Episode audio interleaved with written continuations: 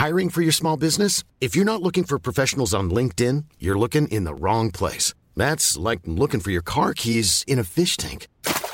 LinkedIn helps you hire professionals you can't find anywhere else, even those who aren't actively searching for a new job but might be open to the perfect role. In a given month, over 70% of LinkedIn users don't even visit other leading job sites. So start looking in the right place. With LinkedIn, you can hire professionals like a professional. Post your free job on linkedin.com slash people today.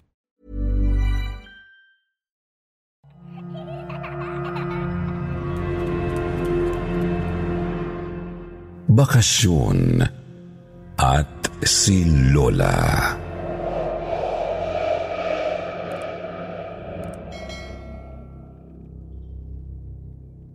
Ako po si Laila, 31 years old. Nagtatrabaho bilang isang team leader sa isang BPO company. Ang kwentong ibabahagi ko po sa inyo ay nangyari noong taong 2019 bago pa man ako mapromote bilang isang team leader. Nagpunta kaming magkakaibigan sa Cebu upang magbakasyon Holy Week noon at matagal naming pinaghandaan at pinag-ipunan ang bakasyon na yon. Medyo nahirapan pa nga kaming magpa-approve ng leave dahil lima kaming magkakabarkada. Mabuti na lang at nagawan ng paraan ng TL namin. Kaya lahat kami ay nakapagbakasyon talaga. Ayaw sana akong payagan ng parents ko dahil mapamahiin sila. Ayaw nilang naglalakwat sa kaming magkakapatid pag Simana Santa dahil patay daw ang Panginoon. Ngunit nag-insist po ako at ipinaliwanag sa kanila na ginugunita lang natin ang sakripisyong ginawa ng ating Panginoon.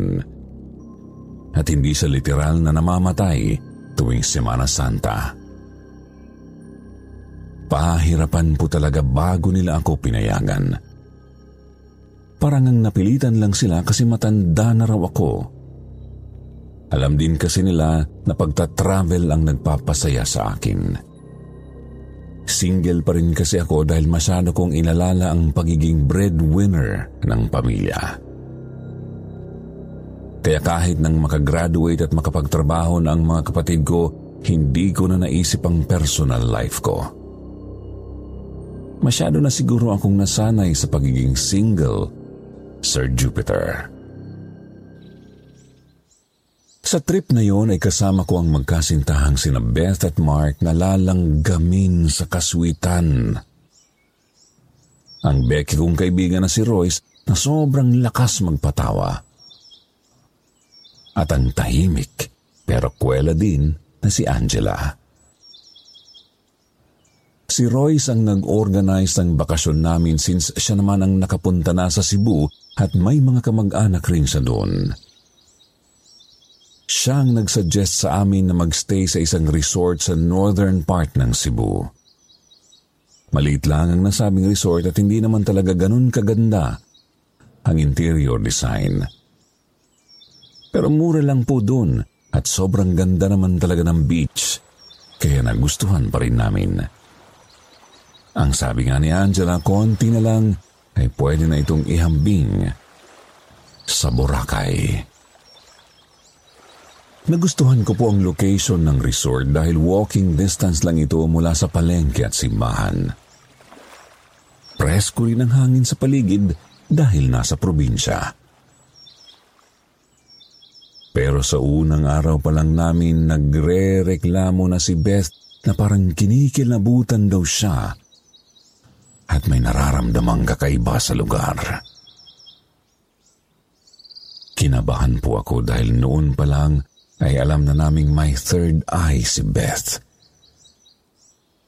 Wala naman daw po siyang nakitang multo. Pero mabigat daw po ang pakiramdam niya sa resort. Ipinagsawalang bahala na lang po namin yun dahil sayang naman yung binayad naming down payment kung lilipat pa kami ng resort. Tsaka kung ako ang tatanungin, wala naman akong napansing kakaiba sa resort. Nagustuhan ko pa nga ang katahimikan ng lugar. Sobrang accommodating din po ng caretaker at tinulungan pa kaming lutuin ang mga pinamili naming fresh seafoods mula sa palengke. Sila na rin po ang nagsuggest sa mga pwede naming pasyalan. Sobrang nag-enjoy rin kaming magkaibigan sa pagtampisaw sa dagat. Kaya naman kinagabihan, maaga kaming nakatulog. May sariling room sina Beth at Mark. Kasama ko naman sa kwarto sina Royce at Angela. Sa unang gabi pa lang ay kinilabutan na ako sa aking naranasan. Nakarinig po kasi ako ng mga yabag sa labas ng kwarto. Kasunod po noon, may narinig akong mga batang nagtatawanan at nagtatakbuhan. Imposible po yun. Dahil sigurado akong walang bata sa resort. Kami lang din kasi ang guests doon. Saka kahit meron mang mga bata, bakit naman sila maglalaro ng alas tres ng madaling araw? Hindi po ako mapakali.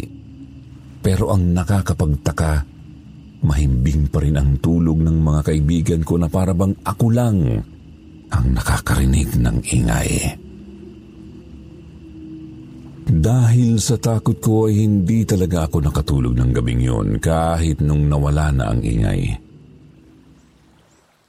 Kinabukasan kinwento ko sa kanila ang tungkol sa mga narinig ko. May narinig din pala si Beth at Mark na mga batang naglalaro sa labas ng kwarto nila. Gayunpaman hindi kami nagpadala sa takot dahil ayaw na naming lumipat pa ng ibang resort. Hassle na rin kasi at aksaya sa pera. Tsaka naisip namin na as long as wala namang gagawing masama sa amin ang mga kaluluwa dun, okay lang. Sa mga sumunod na gabi, patuloy pa rin ang mga pagpaparamdam ng mga kaluluwa sa nasabing resort. Minsan ay may kumakatok sa bintuan. At pag pinagbubuksan namin,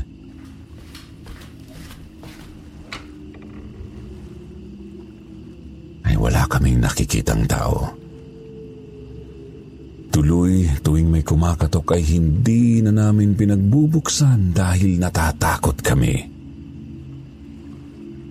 May naririnig rin kaming boses ng isang babaeng umiiyak. At minsan, nakakarinig rin kami ng tunog ng tungkod ng isang matanda. Patuloy pa rin naming naririnig ang mga batang nagtatawanan at nagtatakbuhan tuwing madaling araw. Pag gumagala kami at nag enjoy sa umaga, nakakalimutan namin ang mga nakakatakot na experiences namin sa resort. Pero pag gabi, wala kaming choice kundi magtiis sa pagpaparamdam ng mga ligaw na kaluluwa sa resort.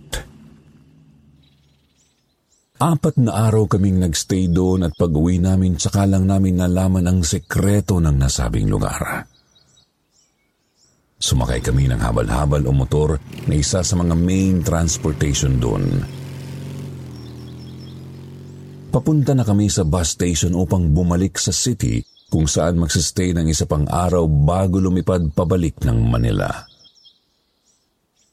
Tinanong ako ng habal-habal driver kung kumusta raw ang bakasyon namin. Sabi ko okay naman, nag-enjoy kami.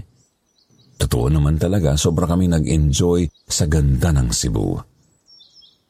Nakakamangha ang mga beaches tsaka peaceful rin ang buhay nila sa probinsya. Pero hindi ko rin napigilang ikwento sa driver ang mga naranasan naming kababalaghan. Sir Jupiter, Ni hindi man lang po siya nagulat sa sinabi ko. para bang hindi na bago sa kanya ang nasabing kwento. Ayon sa kanya, maraming taon na ang nakakalipas, isang maliit na komunidad pala ang lupain kung saan itinayo ang resort. Marami-rami rin daw ang mga nakatayo roong maliliit na bahay. Kaso hindi nila pag-aari ang lupa sa makatuwid. Isa yung squatters area. Ilang beses na raw pinapaalis ang mga ito ng may-ari ng lupa dahil gusto nitong magtayo ng resort doon. Pero nagmatigas ang mga tao at ayaw talagang umalis. Lahat na ng pakiusap ay ginawa ng may-ari. Ngunit ayaw talagang makinig ng mga ito hanggang isang gabi. Nagkaroon ng isang napakalaking sunog sa nasabing lugar. Nahirapan pa nga ang mga bumbero na apulahin yun dahil sa laki ng apoy. Karamihan sa mga nakatira roon ay nakaligtas. Pero marami pa rin daw ang hindi nakalabas. May mga bata at matatanda pa nga raw na natupok sa apoy isa lang ang pumasok sa isip ng mga tao. Ipinasunog ng may-ari ng lupain ang mga bahay roon. Pero kahit anong gawin nila, wala silang mahanap na ebidensya upang patunayan ang kanilang suspetsa. Kaya naman imbis na kalabanin ng may-ari ng lupa, wala na silang nagawa kundi umalis na lang talaga dahil pinagbawalan na silang magtayo pa ng bahay sa nasabing lupain. Ilang buwan pagkatapos ng sunog ay sinimulan ng ipatayo ang resort. Sa umpisa ay napaka-successful daw nito at maraming guests araw-araw. Pero dahil sa mga kababalaghang nangyayari doon, unti-unti raw naging matamlay ang resort. Hanggang sa iilan na lang ang nagpupunta doon. Pakiramdam nga ng mga tao doon baka hindi raw magtagal ay ipapasara na ng may-ari ang resort. Malakas kasi ang paniniwala nila na pagala-gala pa rin doon ang mga kaluluwa ng mga namatay sa sunog. Hindi pa rin sila matahimik at patuloy na naghahanap ng hustisya. Malakas rin ang paniniwala nila na sinasadya ng mga ito na magparamdam sa mga guests upang pabagsakin ang negosyo ng taong nasa likod ng kanilang pagkamatay. Kinilabutan po ako sa aking mga nalaman, Sir Jupiter. Kahit hindi pa napapatunayan ang haka-haka ng mga tao, malakas po ang kutob ko na tama sila. At bagaman maraming taon na ang nakakalipas mula nang nangyari ang nasabing sunog, alam kong hindi madali ang pangyayaring yon sa mga naiwan nilang pamilya. Pagkarating namin sa syudad ay kinuwento ko sa aking mga kaibigan ang tungkol sa nalaman ko. Maging sila po ay pinangilabutan at hindi lubos na makapaniwala sa kanilang narinig. Ngunit kagaya ko ang takot na kanilang naramdaman ay mabilis ding napalitan ng awa. Awa para sa mga inosenteng buhay na nasayang awa para sa kanilang mga kaluluwa na hanggang ngayon ay hindi pa natatahimik. Kaya naman po nang magpunta kami sa simbahan, sabay-sabay kaming nagsindi ng kandila at ipinagdasal ang mga kaluluwa sa nasabing resort. Bagaman apat na taon na rin po ang nakakalipas mula nang magpunta kami doon, Hanggang ngayon ay sariwa pa sa aking isip ang mga experience ko doon. Paminsan-minsan ay sumasagi pa ito sa isip ko at sa tuwing naaalala ko ito sinisigurado kong umusal ng taimtim na dasal para sa mga kaluluwa sa haunted resort na aming pinuntahan. Sana po ay nagustuhan ninyo ang kwento na aking ibinahagi. Sa totoo lang po, marami pa akong mga true horror stories na naisibahagi sa inyo. Pero dahil busy pa sa trabaho, Here's a cool fact. A crocodile can't stick out its tongue. Another cool fact, you can get short-term health insurance for a month or just under a year in some states. United Healthcare short term insurance plans are designed for people who are between jobs, coming off their parents' plan, or turning a side hustle into a full time gig. Underwritten by Golden Rule Insurance Company, they offer flexible, budget friendly coverage with access to a nationwide network of doctors and hospitals. Get more cool facts about United Healthcare short term plans at uh1.com. Hey, I'm Ryan Reynolds. At Mint Mobile, we like to do the opposite of what Big Wireless does. They charge you a lot, we charge you a little. So naturally, when they announced they'd be raising their prices due to inflation, we decided to deflate our prices due to not hating you. That's right. We're cutting the price of Mint Unlimited from $30 a month to just $15 a month. Give it a try at mintmobile.com slash switch. $45 upfront for three months plus taxes and fees. Promote for new customers for limited time. Unlimited more than 40 gigabytes per month. Slows. Full terms at mintmobile.com. ito na lang muna ang naisipan kong i-share sa inyo. Sana po ay muli akong makapagpadala ng kwento sa inyo at salamat sa pagpili ninyo sa aking kwento at ma-feature sa inyong YouTube channel na matagal ko nang sinusubaybayan.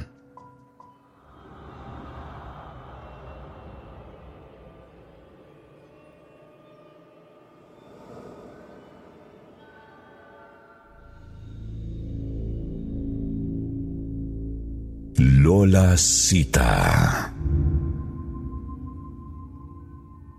Magandang araw po, Sir Jupiter, at sa lahat ng active listeners ng inyong YouTube channel.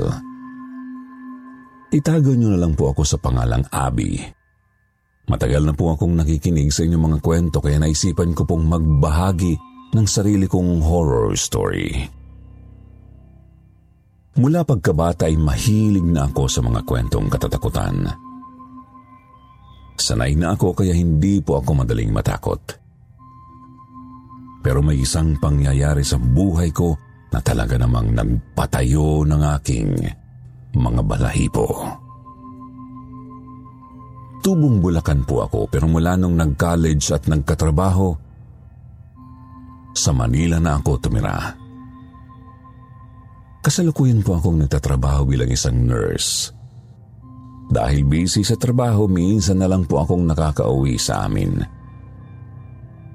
May isang maliit na condo unit po ako at doon lang ako palagi kapag wala akong trabaho. Minsan nga ay nakakalimutan ko ng social life ko dahil sa pagod ko sa trabaho. Totoo pala talaga ang sabi nila. Hindi madali ang magtrabaho sa medical field. Marami kang mga sacrifices na kailangang gawin Minsan nga ay nagtatampo na sa akin ang boyfriend ko dahil wala na akong time para sa kanya. Mabuti na lang, pilit niya akong iniintindi. Pero Sir Jupiter, sa kabila ng pagiging busy ko sa trabaho, pinipilit ko pa rin pong matawagan ang aking lola Sita. Sobrang close po kasi namin mula pagkabata ko kaya masasabi ko talagang Lola's girl ako. Alam ng mga magulang ko at ng lahat ng relatives namin kung gaano ako ka-close kay Lola. Minsan nga ay binibiro nila ako na spoiled raw ako kay Lola dahil lahat ng gusto ko ay ibinibigay nito. Mula nung lumipat ako sa Maynila, walang araw na hindi ko siya tinatawagan. Yun lang naman ang hiling niya. I-update ko siya palagi at kausapin kahit sandali lang. Minsan pag sobrang busy ako, tinatawagan ko na lang siya habang papunta ako sa trabaho. Napaka-sweet po ni Lola Sita. Hindi niya nakakalimutang paalalahanan ako na alagaan ang kalusugan ko. Palagi rin niya akong kinakamusta. At kahit hindi ko aminin sa kanya, napapansin niya pag hindi ako okay o masyado akong pagod. Isang beses po, Pinilit niya akong dalawin siya para sa Holy Week. Hindi ako nangako dahil Hindi rin naman ako sigurado kung papayagan akong magbakasyon. Ang sabi ko lang sa kanya susubukan ko. Pero nanindigan talaga siya na kailangan ko raw pumunta doon. Araw-araw niya akong kinukulit bagay na ipinagtaka ko. Kahit kailan naman kasi ay hindi ako pinilit ni Lola. Madalas ay sinasabi lang niyang umuwi ako pag kaya ng schedule ko. Pagkalipas ng isang linggo nalaman ko na lang na hindi na raw maayos ang kondisyon ni Lola. Isinugod nila ito sa ospital dahil nahihirapan na raw itong huminga. Nanatili ito sa ospital sa loob ng mahigit isang linggo bago nakauwi sa bahay. Ngunit mula nang ma-discharge ito, ay bedridden na. Hindi na rin daw nila ito makausap ng maayos pero malinaw nilang naririnig na tinatawag ni Lola Sita ang pangalan ko. Ayon na rin sa tiyahin ko, minsan raw ay naririnig nila itong may kausap kahit wala namang ibang tao sa loob ng kwarto. May iba pa itong tinatawag na mga pangalan pangalan ng mga kamag-anak naming matagal nang namayapa. Ang hinala nila ay nakakakita ng mga kaluluwa si Lola Sita at parabang sinusundo na siya ng mga ito. Isang beses ay tumawag sa akin si Mama at sa pagkakataong yun inutusan talaga niya akong umuwi. Nag-usap-usap raw sila ng mga kamag-anak namin at malakas ang paniniwala nila na ako na lang ang hinihintay ni Lola Sita upang tuluyan na siyang makapagpahinga. Tila ba ayaw nitong umalis nang hindi nakikita ang kanyang paboritong apo sa huling pagkakataon. Sir Jupiter, sumikip po ang dibdib ko sa aking nalaman. Hindi ako emosyonal na tao ngunit sa puntong yun, hindi ko napigilan ang pagpatak ng aking luha. Ginawa ko po ang lahat upang madalaw si Lola. Ayoko na po kasing humaba pa ang kanyang paghihirap ng dahil sa akin. Sa awa naman ng Diyos na pagbigyan ko po siya sa kanyang kagustuhang umuwi ako para sa Holy Week. Masaya ako na makakauwi ako sa amin Ngunit mabigat rin po ang aking kalooban dahil sa posibilidad na maaring ito na ang huling beses na makikita ko si Lola Sita. Ang mga bagay na yun ang tumatakbo sa isip ko habang nagmamaneho ng kotse. Biyernes Santo po nang makauwi ako kaya ilang beses akong pinaalalahanan ni na mama na magdobli ingat sa pagmamaneho. Dahil Holy Week, hindi ako nahirapan sa biyahe dahil walang traffic. Ngunit pagkarating ko sa may simbahan ay sakto namang kakasimula lang ng prosesyon. Kaya hindi agad nakadaan ang mga sasakyan. Nag-sign of the cross ako at pinagmasdan ang mga karo ng mga santo at ang napakaraming mga deboto na dumalo sa prosesyon. Naalala ko tuloy na lagi akong sinasama ni Lola Sita sa mga prosesyon noong bata pa ako. Relihiyosa kasi si Lola at gusto niya na lumaki akong may pananampalataya sa Panginoon. Bahagya akong napangiti nang maalala ko kung paano ako akayin ni Lola noon. Tinutulungan pa niya ako sa pagdala ng kandila habang naglalakad kami. Ngunit nanlaki po ang aking mga mata nang may mahagip ako sa aking paningin. Isang matandang babae na nakakulay itim ang aking nakita. May dala itong kandila at rosaryo at mataimtim na nagdarasal. Hindi po ako pwedeng magkamali sa aking nakita. Sigurado po ako na si Lola Sita yun. Nagtaka ako, Sir Jupiter, dahil alam kong imposibleng si Lola yun. Paano siya makakadalo sa prosesyon kung may sakit siya at bedridden na? Hindi kaya pinaglalaroan lang ako ng aking isipan dahil sa kakulangan ko ng pahinga? Ngunit matagal ko pong tinitigan ng matandang babae at kahit anong gawin ko, hindi ko may pagkakailang si Lola Sita talaga yon. Pero bakit mag-isa lang siyang nagpunta doon? Hindi man lang ba siya sinamahan ni na mama at tita? Alam naman nila kung ano na ang kalagayan nito. Mabilis ko pong tinawagan si mama upang makasiguro kung si Lola Sita nga ba ang nakita ko sa prosesyon. Hindi niya kaagad sinagot ang tawag ko. Balisa na po ako sa mga oras na yun at habang nagriring sa kabilang linya ay tila tumitriple ang tibok ng puso ko sa kaba. Sa wakas ay sinagot na rin ni mama ang tawag ko. Sinalubong ko po siya kaagad ng maraming tanong ngunit tila wala siya sa sarili at hindi man lang naintindihan ang mga sinabi ko. Humagulhol lang siya ng sobrang lakas. Tinanong ko siya kung anong problema pero iyak pa rin siya ng iyak. Kaya naman kinuha na ni Papa ang phone at siya na ang kumausap sa akin at doon ko po nalaman na tuluyan ng binawian ng buhay si Lola Sita. Patay na si Lola tatlong minuto bago pa man ako tumawag.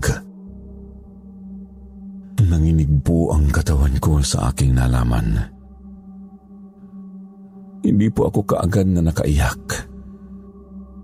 Mas naig ang aking pagtataka. Kung patay na si Lola Sita, sino ang matandang babae na nakita ko kanina? Wala namang kakambal si Lola at masyado rin silang magkamukha nito kaya imposibleng coincidence lang ang nangyari. Nang muli akong lumingon sa prosesyon, hindi ko na nakita ang matandang babae. Gulong-gulo po ang aking isipan sa oras na yun. Hindi kaya kaluluwa ni Lola Sita ang nakita ko? Baka yun na ang paraan niya ng pagpapaalam sa akin. Pagod na pagod na siguro siya at hindi na niya kayang hintayin pa ang aking pagdating. Nang mapagtanto ko kung ano ang nangyari ay tsaka lang tuloy ang bumuhos ang aking mga luha. Pagkarating ko sa bahay, emosyonal ang lahat ng tao doon. Niyakap nila ako habang umiiyak pero tila wala pa rin ako sa sarili ko. Diretso akong tumakbo patungo sa kwarto ni Lola Sita at mahigpit na niyakap siya. Hinalikan ko rin ang kanyang malalamig na kamay habang patuloy sa pagpatak ang aking mga luha. Wala na ang pinakamamahal kong lola. Paulit-ulit akong humingi ng tawad dahil hindi ko siya kaagad na nadalaw. At kung kailan naman ay nakadalaw na ako, huli na ang lahat. Hindi ko na siya makakausap dahil patay na siya. Nakakamangha na hanggang sa huling oras ng kanyang buhay ako pa rin na paborito niyang apo ang kanyang naisip. Ikinuwento ko sa mga kamag-anak namin ang tungkol sa nakita ko sa prosesyon. Lahat sila ay napaiyak pero may ngiti ring makikita sa kanilang mga labi. Pareho kami nang naiisip Naniniwala rin sila na si Lola Sita ang aking nakita. At yun ang kanyang huling pamamaalam sa akin. Limang taon na po ang nakakalipas mula nang lisanin ni Lola Sita ang ating mundo. Hanggang ngayon, bitbit ko pa rin ang mga alaala niya sa aking puso at isipan.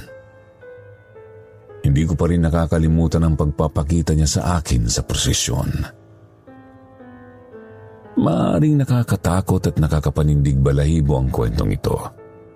Ngunit para sa akin, Isa rin itong pahiwating na ang tunay na pagmamahal ay hindi kayang tapusin ng kamatayan. Kagaya ng lola ko, alam ko po na kahit wala na siya sa mundong ibabaw, patuloy pa rin niya akong binabantayan at ginagabayan. Maraming salamat po sa pagkakataong ito na maibahagi ang aking kwento sa inyo. Isa po itong malaking karangalan sa akin bilang isang taga-subaybay ninyo. Sana po ay nagustuhan nyo ang kwento ko at naway may napulot kayong aral kahit papano.